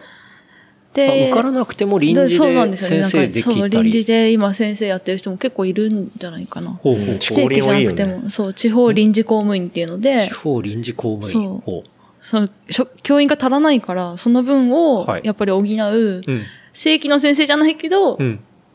教員免許持ってる先生が、あそこに臨時で入るっていうえ、正規じゃないけど教員免許持ってるってどういうことでうすんとか教員免許は大学で取れるとあ、はいはいはいはかい。、教員免許持っててうん、うんうんで、あ、そっか。教師としての、せのその、正規実際働く、そうそうそうん試験っていうのがさっきの試験そうでっですてことか。正そっ規ちは取れてないけど、みたいはい、それてないけど、臨時で、な。うんうん。その、講師としてうん働けるっていうのがあって、うん。はいはいはい。で、それで中学校の方に採用、あ採用されて、うんうん。 1年間、そその中学校で臨時で働いたんですけど、はいはい。そこで中学校の時に、あ、その中学校はすめちゃくちゃ走る学校で、うん。朝もう6時半ぐらい、もう子供が、 えっとこ子供が7時ま、7時から朝練だったのかな ?7 7時から朝練7時から朝練早っで、で、しかも1時間ぐらいかかったんですよ。その、通、通勤に。はいはいはい。だから6 5時半過ぎうんに家出てっていう生活を1年間してて、うおーで、7時前に学校に着いて、うん。 7時から子供たちと3、40分走って、はい。で、放課後も一緒に走って、はい。 1日多分10キロぐらい走ってたんです よね。子供たちと。結局ね、そ臨時だろうが何だろうまがあね、関係ないから業務内容は正う。規と一緒だからね。そうそう。そうああ、そうなんだ。そうてか、だったら正規増やせばいいいじやゃんって思うけそうど、でそこもは取らない。取らないんですよなんでなんでなんですかね。まあ、給料の問題じゃないですか。うんああ、やっぱそこは全然違う。違う。あいますね。全然違うし、手当とかも出なかったし、うん通勤手当も出なかったし、部活動手当もあ出えなか、ったし。通勤手当も出ない通勤手当出て出ないなのかった、出なかった。その時わは、あその採用で。えぐくない えてか、それ Oh で my god 成り立ってるってのがやばそいうやな。ばいですよね。学校の先生、だから、普通の人は多分知らないですよね。だから僕もあ、そういうの聞かなかったら、うん。知らないから、なんか、いろいろ学校の先生に求める親御さん多いですけど、うん。でも多分、正規よりも、そっか。地高林で働いてる正方規じゃそう地の方高が、林っていうんだ。うん地方公務員、うん臨時。地方臨時公務員。地方臨時そう多分学、各学校に数人はいる、いますよね。絶対いますね。はあ、はあははあ、もうほ、ほぼいるあってほぼいいうる人たち。はいはいはあはあで、そういう人たちは、まあ、授業はやらなやいけりど、ますやりまあ、す。授業もやる畳んだも持っちゃってます、あ、じゃあ本当に全然変わんないってはこい、あ、とです全ね。然変わんない。正規と。そうそうそう変わんないねそう変わんないけど、交通費も出ないし、そうそういう補助もないし、なかったんですよね、その時の学校は。えじゃあ残業手当とかももうないないんだ。 7時から、7時に学校行って子供たち走って9時ぐらい、夜9時ぐらいまで仕事してたから、その時は。え朝7時から。めっちゃ働いてて、休みも土日も部活だったから、あその採用試験受ける全校だけ休みで、他は、ほぼ、休みなしで1年間働いてた。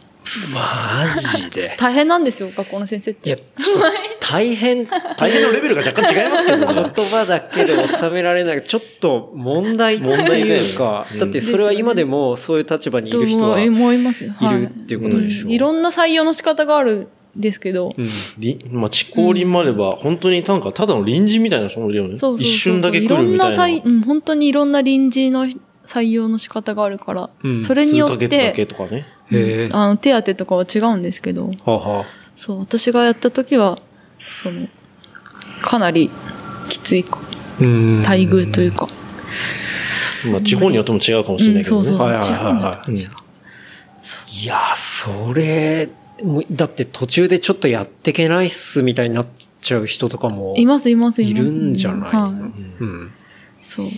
さすがにね、持たなくて。う。うんんえでも、まあ、試験はまた来年しかないから。 そうそうそうそう、一年に一まあ、回しそかのない。間ね、そ全ういくう働かないそうそうよりはわけにもいかないし、はいみたいな。まあ、一応ね、資格はあるかそうら、ですまあ、そういうところで働働けけるるんだったら、みたいな。そうですね。そう。まあ、実際正規で入った後もまあすんなりはできると思うしそうっていそううそうそううんそういう感覚でっていうことだ。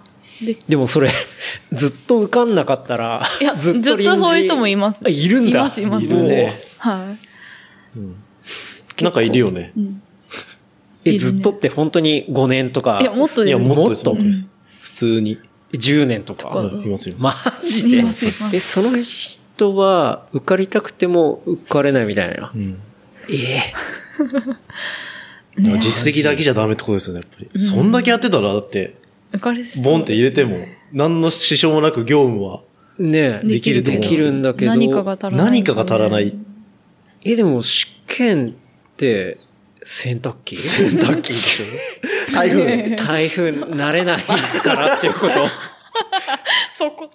いや、今あでも今のは冗談だけど、いや、何がそんそんなに難しい。何なんですかね枠が単純にない。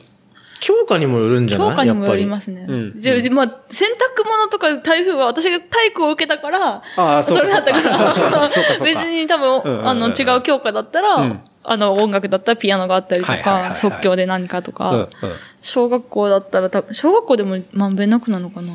うん。うんでも多強分化、全部やるもんね。自分が受けた先時とまた何か変わってるから、生まあ、変わるだろううね。んここ数年でもうんね、変わるだろうし。でもちょっと免除さ、ちょっと長い間臨時やってると、うん。あの、免除されたりっていうのはあはあるみたいですなけるほど、どねはい。じゃあまあ割とそこはいろいろ改善はされてるけど、はいはいまあ未だにでも、そのお金の問題とかまはあ結多構分シリアスだね。大きいですよねうはいんあーなるほどね。そういやー、まあ、親の目線でいくと、ね、同じ先生なんだかそうらですちよゃねんとやってくれみたいなことどうしても思っちゃうけど、実際中でやってる先生って、まあ、正規の先生だったら、正規の先生も絶対きついと思うんだけど、こう、ね、臨時の先生で交通費も出なくてっていうところでもギリギリでやってうんる立場の人も、その学校の中には必ずいるっていうところは、ねえ、それ、だいぶ問題な気がする な。そう求められるのはもう正規職と一緒だからね。うんうん。そ子供からしたら関係ないけどねそうだねね。大人同士の目線で見たらちょっとはね、う。うんうん。なんか改善しなきゃいけないことが多いよね。うん。てか、そんだけ必要なんだったら、ちゃんと枠設けて、そうなんですよねちゃんと採用しろやっていうううん。で、いろいろことをね、思うんだけど。教員大変な、なってて、なり手も少なくなってる。うんみたいだしうんうんねえ。でも、子供の数、もう子供の数減ってても、ね、やる。なんだろう。いるからね、なんだかんだそ子うそうそう供は。うんうんうんもっと増やせばいいのにね。でも、質とかも、教員の質とかも下がっちゃうのかな。うん。 どうなんだろう。まあでも優秀だからいい先生とは限らないけどね。うんその勉強ができるからとか、うんうん台風になりきれるからいい先生ってわけではない。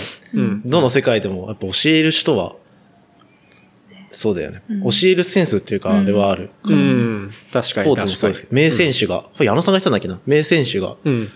あのー、いいコーチ名コーチとは限ら名コーチとはない。限ら確かに。んうん、うん、うん。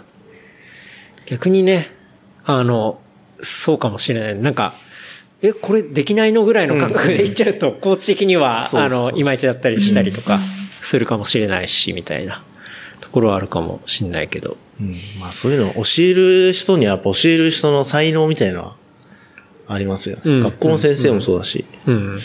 まあ、それはね、いろいろ。今井さんも頑張って。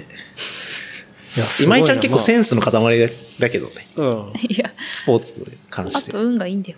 運がいいえ、んだっだてあよ。れだよ。その、あれ、中学校で、1日10キロぐらい走ってて、で、なんそうか、だそその、、の臨時の、せんそ の臨時タのイミ時ングに、で。でも、うんいろ、月間300キロ。 走ってたってこめっとちでゃすね。走ってるじゃん。はいで、あの、地域のマラソン大会とかにも子供と一緒に出始めて、はい、はい。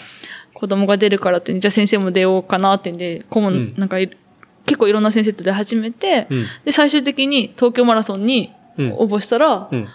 東京マラソンに、その、一緒に応募した先生と二人で当たって、ほう。で、出たんですよね。ほうほうほうそほう。で、それで、初マラソン。初マラソ初ン。マラソン、初フルマラソン。めちゃくちゃ楽しくて、うん。マジで、マジで楽しそかっれ何年ぐらいた。の2011年の2月。 2011年のあれ10東年京前マラソン。うん。もう10年前ですね。そうですねうん。しん12年か。震災があった。震災があったのは時だ2011年かな。 11年だあ2011年うん、うん、うん。そう。なるほど。その時に出て、うん。めっちゃ楽しくて。おうで、ゴールした瞬間に、うん。次は何し よう。バカなほの。うほうで、あ、トライアスロンやる、やってみたいと 思って、あ、急にいや、まあ、いやむなんで、今井ちゃん何でも急なんですよ。常に急。ああじゃあその臨時職員の時に、まあ、東京マラソンも出てそう、で、フルマラソンが楽しくて、で、ゴールした瞬間に、うん。降ってきた。ト次、なんかライア、スロンって。トライアスロンやり たいと。ほで、もともと水泳をやってやってたんですよ。う。うんうん、で、フルマラソン走れた。あとないのはバイクだと思って、うんうん。あすぐ自転車屋さんに行って、はい。 10万ちょっとのうんアンカーの自転車を買ったんはいですはよね。いはい。でもか、でもちょっと若干買ったことに満足して、うん。 1年ぐらい乗らないで、ちょっとあ飾り物飾っといてになってはいはいた。はい そう。でもたまたまそれで、その後か1年経ってう、ん。仲間、もともとの知り合いに、ちょっと誘ってもらって、はいはい。そう。で、自転車乗り始めたのが、うん。自転車人生の始まり。なるほどね。フルマラソン走ってなかったら多分、そんなことなかったかな。はいフルマラソンで、そこがきっかけで自転車やる ってなかなか聞いたことないですけど。次大体もっといいタイムとかって思いますけどうねん。確かに。もっと記録を、こうね、早く走ろうっていうふうに向くんじゃなくて、もっとこういう感じの広い、広い広感じいっていうか、別のことをやっていきたいみたいな。でも楽しくって、なんだっけ、大阪か名古屋のフルマラソン、大阪マラソンだっけな名う古ん屋、うん。には申し込んだけど、うん。外れちゃったんですよね。はあ、はあはあはあまあなかなか走れないのうか、んそのフルマラソン、そう。ちゃんと。。多分。まあでもね、エリアのフルマラソンだったら、あまねあそうか まあ当時はいくらでもあったと思う から、でもやっぱそういうメジャー大会を出たかったみたいな。ああ東京マラソンのあの42.195キロ全部に沿道に、いやー、本当にい、てあれはすごいですから ね。へーめちゃくちゃ面白かったよ。うんめっちゃいろんなもん食べたもん。何それ何何よくわそうかんなまいあ、あの、走ってるエイドっていうか、そうあそうフーィーいルうドともこそうろだでし、いっぱい一。般の人もめちゃくちゃなんかあれですよね。そうそううんお汁粉あります。やっぱ本当に都内なんで、まあ近くの人は沿道にとにかく出るんで、最初から最後までもうあんなに人に応援されることないぐらい多分応援されるから、あへーれが多分やっぱ東京マラソンのすごい人気そうそうそなう部分だと思うんですよね。そのその後、群馬の県民マラソンっていうのがうんハーフなんですけど、はい出た時はもううん全然楽しくなか ったもん。沿道に人がいそう人がいななくくてて。ガヤガヤ言われそう、た何もり。食べられないじゃん。なんか、え、え、なんか、エイドにしか、よ用意されたところにしかなんか食料がないし、うん 東京マラソン40キロ走って2キロ太ったからね。やば い。したら、あ、そっか。めっちゃ結食いすぎて構周りにね、はい美味しいのが出てるからみたいな。まあ、フルマラソンは結構そういうね、あの、地元の人がし施設で出してたりとか、なるほどなるほどまあ、それは地方でも結構あったりしますけど、なんかイチゴが有名なところだったら結構イチゴ食べられるとか、あるけど、まあ、多分そういう人もすごい多くて、 そう、パクパク行くと、めっちゃ2キロだよ。40キロ走って。普通、あの、ちょっと痩せたりするけどそうそう、どうかなと思って乗ったら、嘘でしょと思って、2キロ増えてる食べてたみたいなめっちゃ食ってた。吸収率いいもんなそうなんかコーラ飲みたいなと思ったらさ、コーラありますって一般の人がコーラ出してたはりいさ、はいはいはい。へーそう、うんめちゃくちゃあそう楽しかった。確かに。そう。その気は自転車始まってからもあるね。オーディエンスが多い方がいいっていう。ん、そうだうね。ん確かに大会で面白いもんね、そっちの。まあでもやっぱ応援してくれる人がいたり、見てなんる、かね誰かに見られてるっうんて見られてるっていいううのは大の。きいかもしれない。それはやっぱモチベーションになるし、うんなんかでも人によるかな、なんか見られすぎて注目浴びすぎると、ちょっとうってなる人いるけど、でも多分もう、僕思うんですけど、トップ選手とかそういう人はもう見られたりとか、もうそういうことにも慣れてるし、そういうのもまあなんか力に変えられる人は多いんじゃないかなっては思いますけどね。うんでもすごいな、そっからトライアスロンやりたいっつって自転車に行ったんですね。それなんかある意味、まあ、小学生の時に走っていて、で、大学行って、こう、七種競技に広がったみたいな感じで、 まあ、フルマラソン走って、こトうライアスロ、ン自転車に自転車に。広がっていったみたいな、なんかそういう似たような第2波が来て、 第二波うんそうですね自転車に入っていき、 はいで、結局トライアスロンやってないですからね。え一回だけ出たよ。前橋ミニトライアスロンっていう、大学で開催されあるるね50メートルプールを泳うぎ、ん大学の中にある。はい。で、なんだ、バイクは前橋市内を30キロぐらい走って、はい。市内じゃないでしょ。ちゃんと上までちょっと上がるでしょ。あちょっと上がった赤城の中腹ぐらい30まで、ね。キロぐらい行って、で、帰ってきて前橋のその大学うん。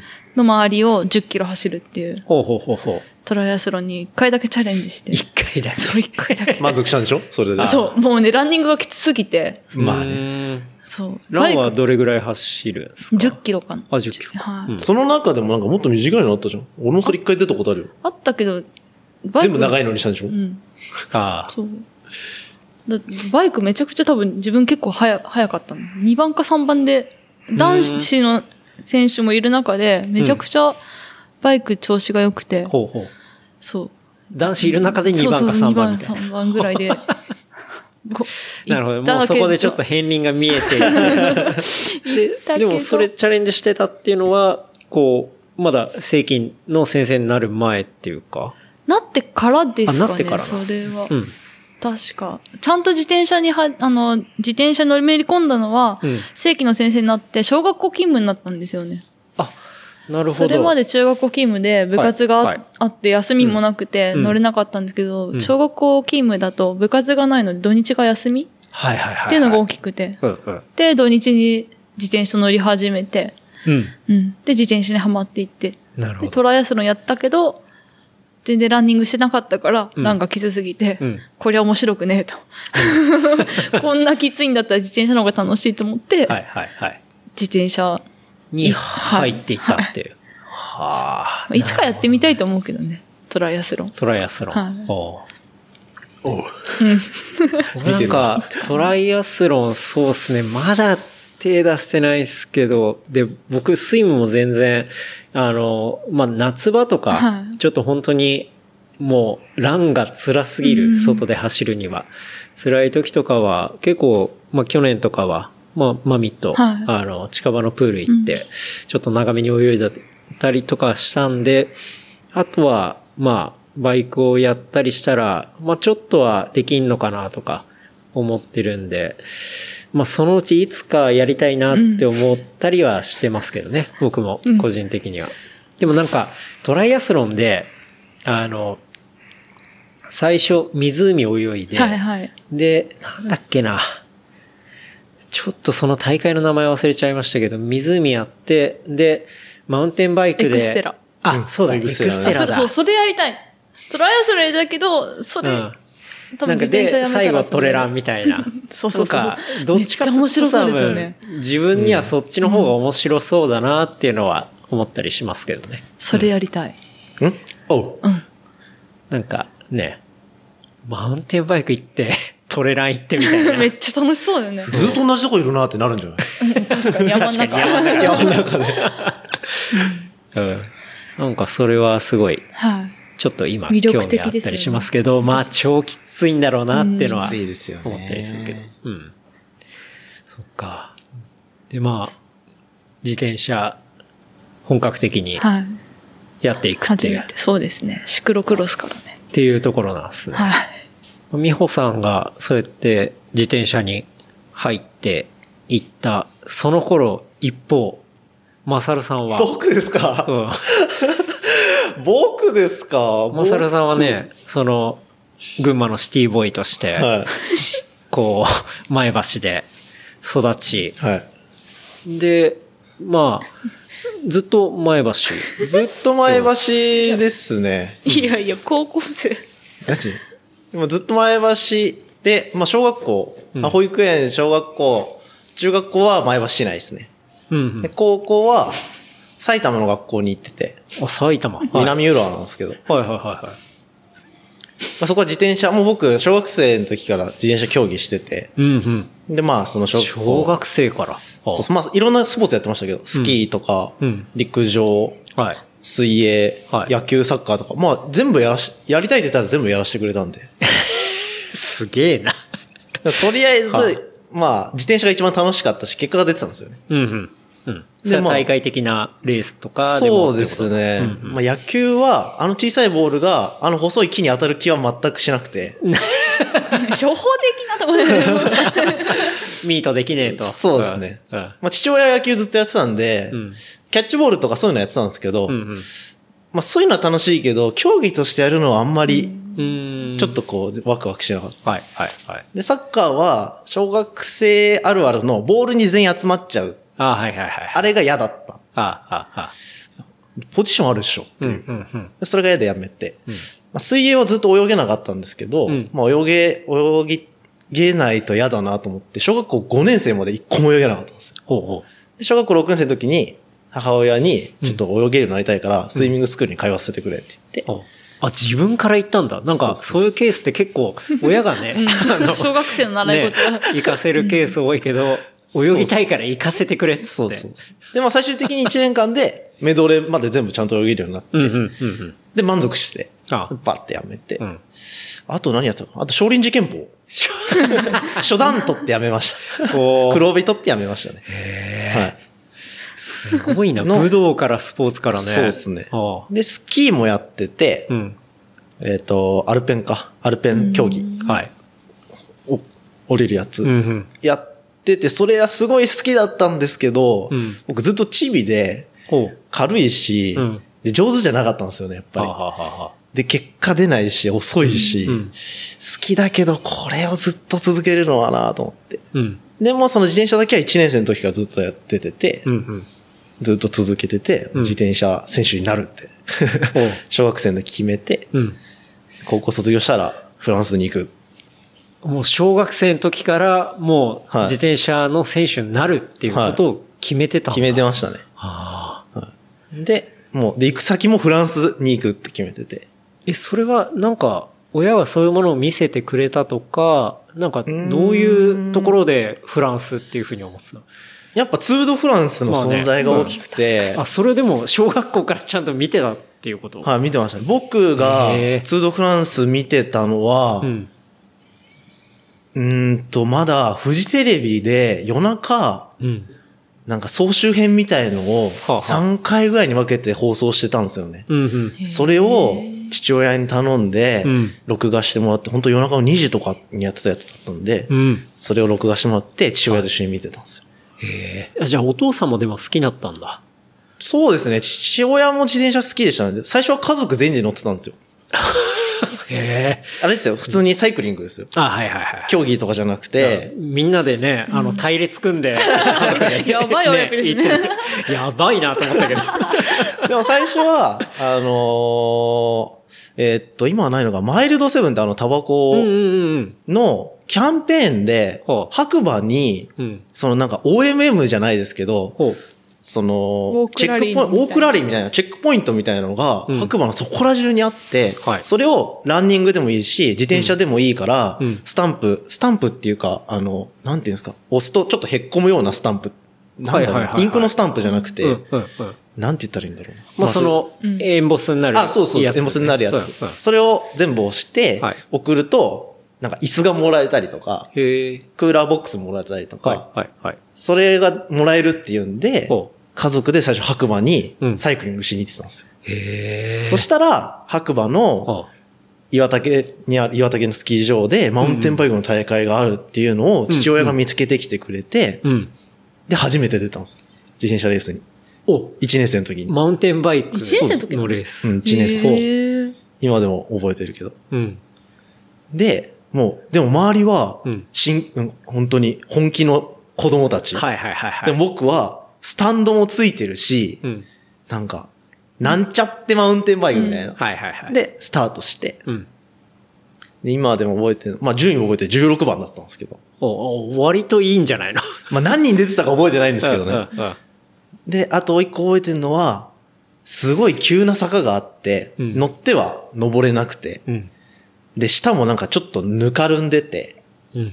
その、登れなかったんですよ。はいはい。で、スタート前に父親に、あそこの坂は登れないから、うんこっちの、ちょっと、ちょっとなんだろう、イイボイボがついてる靴っていうか、うんうんスポーツ用の靴でい行けば、うん登りやすいからそっちで行ったらって言われたけど、うん当時俺の好きだった靴は、裏が何にもないスニーカーのツルツルのやつだったんですあはよ。は。でも俺はこっちで出たいって言っうんて、スタートして、あの女登れないんですよ。うん。それを、くっそ、親父の言うこと聞いとけばよかった、父さんの言うこと聞いとけばよかったなと思いながら、うんなんとか登って16番でゴールしたの覚えてるんですよ。ええそれがスタートです、僕の自転車競技は。もう小学生のその、じゃあそうそうそうマウンテンバイクから始まった僕マウンテンバイクスタートっでてすいうことなんだはいああ。まあサイクリングで行きつつのあ、そうです、そうです、そうです。マウンテンバイクで。はいあで、それが、岩竹のそこの大会がうん、春と秋に年2回あったんですよ。だかあ。うんうん。らその毎年、1年生とか2年生、3年生ぐらいまでか。あ、1年、2年生ぐらいまでかな。うんその春と秋にうん白馬の岩竹に行って家族でサイクリングしつつ、レースに出るのがう、ん。なんか、行事じゃないけど、はいはいはい。ええ感じでした。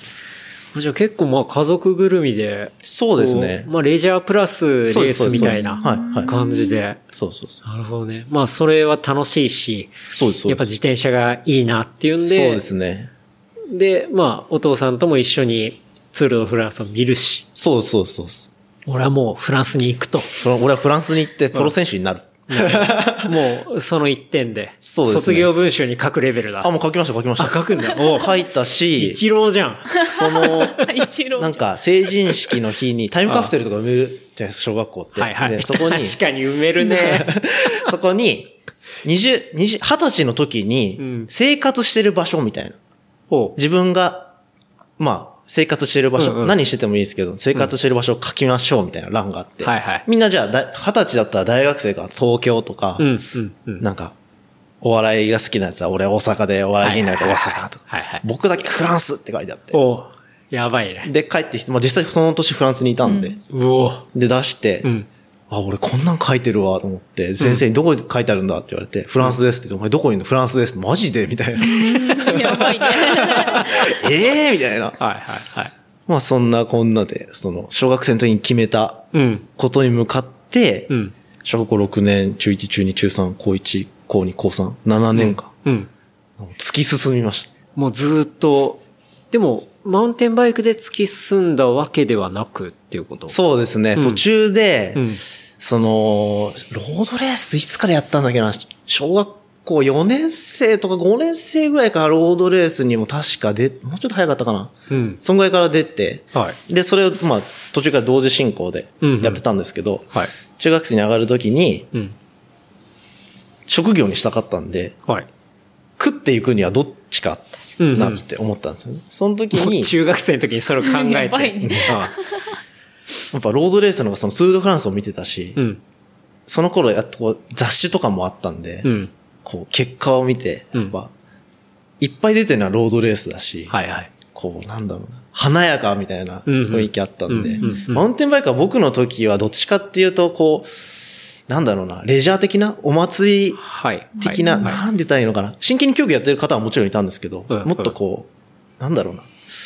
うーんシリアスじゃ、あんまりシリアス感が少ななるかほっどた競技だったんで、労働の方がこう、かっちり競技うんうん、選手みたいな感じだったんで、それ何年代ぐらいだ ?2000。 2000年ぐらいですかね。はいはい今はい25から8なんで、うんもうちょうん20年経ってないか。でも8歳で、小学校1年生、2年生ぐらい。まあ2005 2005年とうかんうじゃん。ん、そうですね。 2000年代初頭っていうことだ。はいそうですそうですはいはいはいそんぐらいの時に、うんじゃあ、マウンテンバイクは、一回区切りをつけて、はい。ロードレースに打ち込もうと思って、うんうんロードレースに、中学生ぐらいの時からもうロードレース一本に絞りましたね。まあトラックもやってましたけど、はいはいはいはい。あ、トラックもやってたんだ。あトラックもやってました。あ。それは、ヨーロッパでうん。活躍するには、うん。体のでかいやつと勝負しなきゃいけないし、うん。なんか、平地が速くないと意味ないなって、うんうん。自分でも思ってたし、なんか、父親も平地が速い方がいいんじゃないかみたいな。ほうほで確かにそうだなと思って、う。うん。トラック競技やろうと思って。ほトラック競技もそこから並行してう。へえ。やって、で、中学生ぐらいの時に、もう地元の高校生に混ぜてもらって練習してましたね。うわ、中学なのに。はいはあ。俺、入れてくださいって言って。へえ。それずっとやってましたね。で、まあ、中学生ながら高校生とも練習して、でそうですねも実際高校生になってもまあ、ね、はいはいロードの方で続けていって、で、ど、もう本当に大学生のタイミングで行くっていう、はい。フランスに。そうそうそうう。ん。で、向こうの学校に行ったいやっていうことじゃないよね。ではな向い。こうの、普通の街の、フランスってなんだろうな。日本でいう、街とかにある少年野球チームとか、うん少年サッカーチームみたいな感じで自転車チームがボコボコボコってあるんですよね。はいはいはい。そこに、一人で行きました。一人で行った。え、それは、事前にこっちからコンタクトを取って。取りました取りましたっていうことだ。ああ、僕が、その高校から、卒業して、まあ、えっと、自転車のカテゴリーで言うと、ジュニアからアンダー23っていうカテゴリーになるんですけど、はいその時に、ヨーロッパに挑戦するのが流行ってたじゃないですけど、大学に行ってる場合ではないみたいなほうほう。時代でもうすごく。やっぱ本番に行って、うん。武者修行じゃないですけど、やらなきゃいけないみたいな。それがもう、プロになる近道っはあ、はていう考えが、うんうまんあ、全盛期みたいあ、な。なるほどね。そういうノリが、そそうそうそのう世代にはあったんだ。はあはあ僕のちょっと前か、僕ぐらいからですね、本当にスタートが。うんうんうんうんで、そういう日本人の若い子を向こうのチームに斡旋するようなチームもあったんですよ。はいはいはいは斡旋っていうか、まあ、固まって、日本人で固まっていきましょうみたいな。い。うんうん。向こうで活動してるけど日本のチームで日本人の監督がいて日本人の選手同士でやりましょう。うーん。で僕それダッセーなと思って。確かに、だってさ、せっかく行くんだったら、 そうそうそうそう向こうのチームで向こうのね、監督で行った方が、ダッセーなってすごい、あれな言い方ですけど、いやまあでもその当時その尖ってたんで、うん18歳ぐらい。そりゃ尖ってるでしょ、18歳は。 ちょっとね、なんか誰にも負けたくないし、うんちょっと人と一緒やだなって。うんまあでも、真面目にその向こうで一生やるつもりでいたんで、うんうん。もうスタートから日本人で固まってたら、うん言葉も覚えないし、ん文化も触れないし、はいはい。まあ、周りの人も助けてくれないだろうって思ってたんうんうんで、まあとにかく一人、日本人一人のところで向こうのチームに行きたいって思ってて、うんうんでも足がかりが本当何もないんですよ。なるほど。ヒントがないってことだね。ヒントが何もなくてうん。でも一応、最悪、そういう日本人で向こうに遠征してるチームでもいいから、とりあえずヨーロッパに行くあす、すべは、一応何とかして確保しなきゃいけないから、もちろんそういう日本人で一緒に行って、えっ、と、遠征してるチームにもコンタクトも取りつつ、自分でも探そうと思って、うん。うーん、どうしようかなーって思ったら、でも、チーム探す前にフランス語ちょっと覚えたいなと思って、うん。で前橋市の中でうん、個人的にマンツーマンでフランス語を教えてくれるフランス人を探したんですよ。ほうほうほうほう。で、見つけて、ほへえ。で、それで夜、高校から帰ってきて、う。うん。ファミレスでうん落ち合って、その先生とフランス人うんの、フランス語を勉強してたんですよ。ファミレスで。そうですへえ、初めて聞いた。すごい。で、はあその過程で、お前なんでフランス行きたいのってなって、うんうん。で、まあ、俺ずっと子供の頃から選手になりたいと思ってて、うん。向こうでプロ選手になりたいんだって言ったら、お前チームあんのかって言われて、うん。いや、ない、今ちょっとそれに困ってるって言ったら、うんじゃあ、紹介してやるよって言われて、あ、その先生が。へーそうそうで、紹介してくれたんです。そうおい。え、その先生はなんかそういうところにコネクションがあっいたやっ、てこと何にもないです。ないけ多ど分、、まあでも調べられるからってことそうそうそうねでああ多分そこの地域に昔住んでたかなんかだと思うんですよね、その町はに。いはいはいはい前橋市みたいな感じで。あ前橋市に住んでたから、じゃあ前橋のチーム紹介してあげるよ、みたいうんうん。な感じで。なるほどね。すんごいちっちゃいチームでしたけうど、ん。紹介してくれてう、ん。で、でも別にその人は紹介し、先生をフランス語を教えてくれるけど、うん。何かこう、通訳的なことは何もしてくれなくて、うんうん。例えばこういうのを、じゃあそれを送るのを、送るために勉強しながらじゃあ送ろうかみたいな感じで、うんうんまあやり取りし、メールやったりとか、でもわかんないから、まあ Google 翻訳使いますよね。はいはいはい。でももう何でもいいから、とにかく向こうに行く数をまず手に入れなきゃいけないと思ってたんうで、んうんうん。それで、まあコンタクト取って、それ英語じゃやっぱダメなんだもんね。最初英語で送ったら全くダメでしだた。ろうね。フランス人っていそうなや、のフランス人そうだもんな。マジで英語、嫌がる人マジ嫌がるからね。喋れててもわかんないふりする人もいるかうんら、うんうん。まあ、フランス語、まあ、その時勉強してたフランス語はいの文章、プラスもう本当に詳しいことになっちゃったら、もう Google 翻訳バンってかけて送ってましたうね。んうん。でももう、文章書くとおかしくなっちゃうから、もう、なんだろうな、箇条書きみたいな感じで。はいはいはい。これはいつ行きたい、うんいつからいつ行きたい、うんこういうとこに住みたいとかう書んうんいて。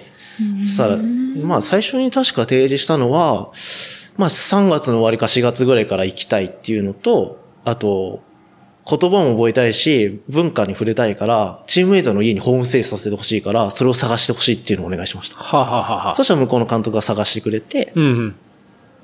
あれ、受け入れてくれるチームメイト見つかったよって言って、うん。で、それが12月とか11月の終わりぐらいで、うん。高校3年の。そうですそうですそうですはい。で、えーっと、いきなりレースすんのあれだから、クリスマスぐらいに、俺たちも休みになるし、ちょうど冬の合宿みたいにするから来いよって言われて、一、はいはい週間ぐらい確かクリスマス挟んで行ったんですよね。うんうん自転車持って。うんうん。で、はじめ、はじめましてって。俺うん来年、来シーズンから来るからって言って、うんうん本当町のちっちゃいチームでしたけど、みんないい人で、うん分かった、じゃあま、来年よろしくな、みたいな感じでうんうん今自己紹介して。うんその時、その、その時は、こんにちはとか、うん。本当に初歩的な、元気ですかとか、うん How are you? といはいはかい、 そういうレベルの、英語だったらそういうレベルうのん、何歳です、名前何々です、なんて呼んでくれ、みたいな、うんそれぐらいしか喋れなかったけど、うん行って、じゃあまた4月に会おう、みたいな感じで。えーすごい。えうんそれでい行きましたねー。おーで、シーズンが始まってくるのは、翌年の何月から向こうは、うん。もう、ある、レースはもう3月の頭ぐらいから多分あるんですよね。すんごい寒いんですけど。うん、うん、うん。でも僕は、ちゃんと準備していかないと本場どうせ走れなくてうんダメだろうなって思ったから、タイに合宿に行ってて、タイ。冬の間。はい。そこにはまあ、そういう僕みたいにフランスに行きたい若い子とか、うんまあ、あの、荒城選手とか、はいはいまあ当時、宮沢さんとか、まあ、向こうで本当のプロフェッショナルとして走ってた日本人の方がそこで合宿をしてて、はいはい。そこに繋がりがあったんで、うんちょっと参加させてくださいって言って、はい参加して一緒に練習、1ヶ月ぐらい、おう1月、頭から1月いっぱいぐらいまでしうんてうんうんたんですよね。で、うん1回日本帰ってきて、はい。まあ、準備してフランスに行くみたいな。ああ。じゃあ行ったのは2月3月3月ぐらい。いだった気がしますね。初めて行った時なは。るほどね。じゃあそこからフランスのどこら辺僕は最初、アンジェっていう町にいたんですけど、あそこはブルターニュじゃないな、メーネロワとか、まあ、ちょっと北、はい。北寄りですかはい。はい。はいなるほど。の方にいましたはい。はいはいまあ田舎だけど、まあ、前橋みたいな感じで、田舎もあるけど、まうんあこういうちゃんと開けて何でも手に入るような街があるよ。はい。中規模ぐらいの街にいましたね。うんうんなるほどね。で、そこでじゃあ、フランス生活が始まり。はい。うん。まあ、な、まあ楽しかったけど苦しかったですね、やっぱり。うん。まあ今思えば、選手としては相当遠回りをしましたね。やっぱり生きることに必死になっちゃうんで、確かに。まあ、初めての海外生活だうんそうですそうし、ですカルチャーも違うし、はい言葉も、はね、まあ、いくら学んできたとはいえ、やっぱリアルなね、ん生活の言葉とかって、うんま違うあ、学びながらみたいなところはあるだろうしっていう。うん。い。まあそこで、いろいろ成長はできましたね。人としても、うん選手としてもう。ん、うん、うん。まあやっぱいじめられるじゃないけど、まあね、アジア、東の果てから来るとやっぱりいろいろありますし、まあね。フランスは結構な、 そこら辺、すごい、まあ、それは、俺はまあ、ドラマとかだったり、まあ、いろんなもので見ての話だし、まあ、今勤めてる会社も、まあ、ヘッドコーターは完全にフランスの会社なのでう、でも、そこまでそういう人とは話さないけど、でもやっぱね、そういう話とかすごもいちよろく、んいい人もたくさんいるんですけどね。うんもちろんね、うんいるけど、まあ、いろいろね、はい。人として成長してますやっぱ、優しく、どんな人にも優しくしないといけないし、うん話は聞かないといけない。うんうんうんなるほどね。えで、実際それで何年間ぐらいいたのフランスには3年いましたね。おまあじゃちあもょうっとチームを変えながらう点ん々と。うんうんうん。まあ途中失敗も、大失敗もしたし、大失敗っていうのはうんと、1年目そのアンジェルの町にいて、はい。で、まあ1回勝ったんですよね。おそしたら、監督が、うんちょっと来年俺たちのチームは規模をもっとちっちゃくしちゃうから、うんそうすると一緒に遠征にも行ってあげられないし、お前まだ若くて、チャンスがあるから、うんちょっとチームを移籍して、うん。まあ、チャンスをもっと掴むことができるチームにいた方がいいってうん言われて、うん。まあ移籍をしたんですけど、まあ尖ってましたし、うん。調子こいてたんで、まあまあデカめのチームに移籍したんですよ。ほうほそしたら周りが本物すぎて、まあなかなかレースも出れないしう。、はあ、はあはあ、で、もっと、こう、チームで動くレースが増えて、うん。失敗すると、何ですかね、僕のせいじゃないんですけど、僕のせいになっちゃうんですよね。ええで、言葉もうまく喋れないから、うん。言い返したいけど、言い返せない。はいはい。そうすると、こうやっぱチームの中で居場所がなくなっちゃって。うん。で、まあ、腐っちゃって。いや、それは正メ直ンタルくるなフランスにだって自転車競技、選手になりたい競技しに行ってるけど、うん。レースも出れてなかった時期もありますし、チームの中でうまくコミュニケーションも取れないし、で、なんかちょっとやって、ちょっと別に俺のせいじゃねえけどみたいなものも自分のせいにされる。で、言葉通じもないしね、あれだから、なかなか言い返せないって。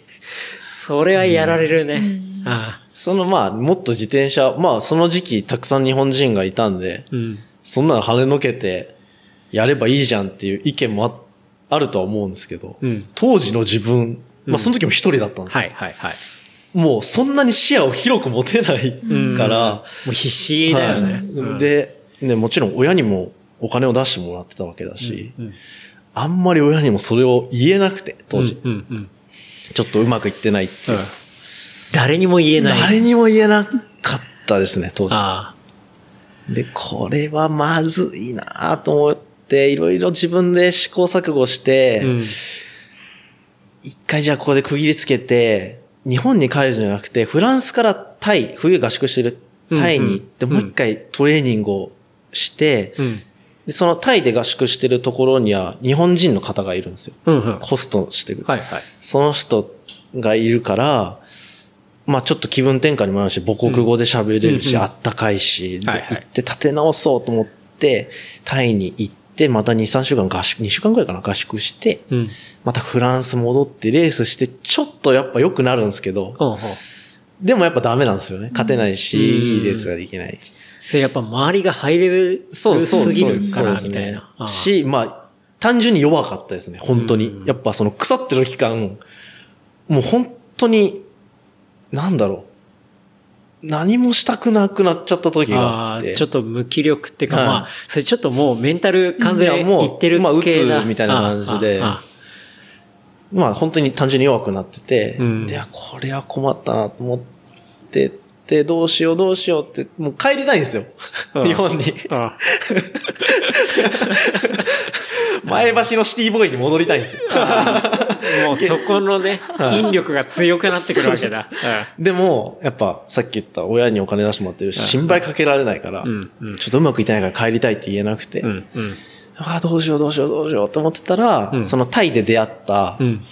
あのー自転車競技の仲間、うん。北海道の方なんですけど、はい。その人と、がたまたま連絡くれて、うん元気してるみたいな、うんうんなんかちょっと最近、Facebook とかで見ないけど、SNS で見ないけど、うん大丈夫みたいな。ああ。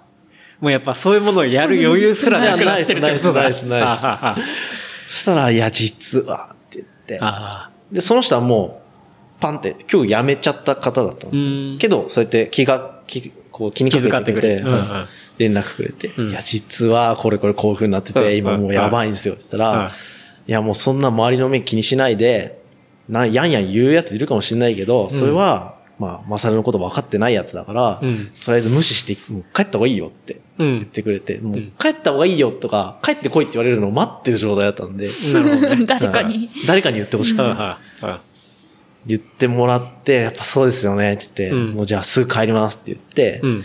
じゃあ、怪我しないように、うんじゃあまたどっかで会おうって言って、パンってスカイプ切った瞬間に帰りのチケット手配して、 おお。 2日後ぐらいに帰りまし なるほどね。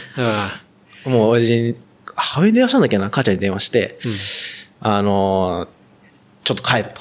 うん。うん。帰るよ、帰る予定はなかったんですけど、ちょっうと、お金もったいないけど、チケット買ってくれうん。うん。まあ、クレジットカード、家族カードもあったんで、うんそれで買うから、うんか帰るって言ったら、まあ、母親も何も言わなかったよってう言って、ん。うん。で、スッて帰ってきて、うん。で、こっちで、まあ、ちょっと充電して、うん。で、またフランスに行って、あ、また行くん だ。行くんだ懲りね。ないい。ま いや、でもそこで、うん。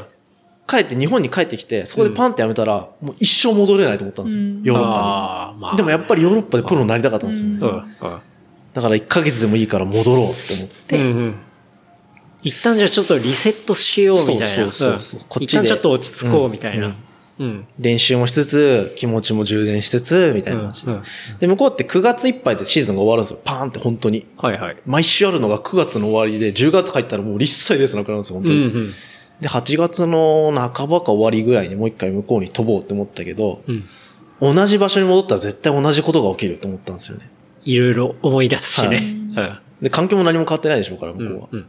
これはどうしたかなと思ってたら、ちょうど、楽しいお話は次週後編に続きます。お楽しみに。話したトピックスは、超ノート、レプリカント .fm で見ることができます。番組の感想は、ハッシュタグ、レプリカント FM までお寄せください。See you next week. バイバイ。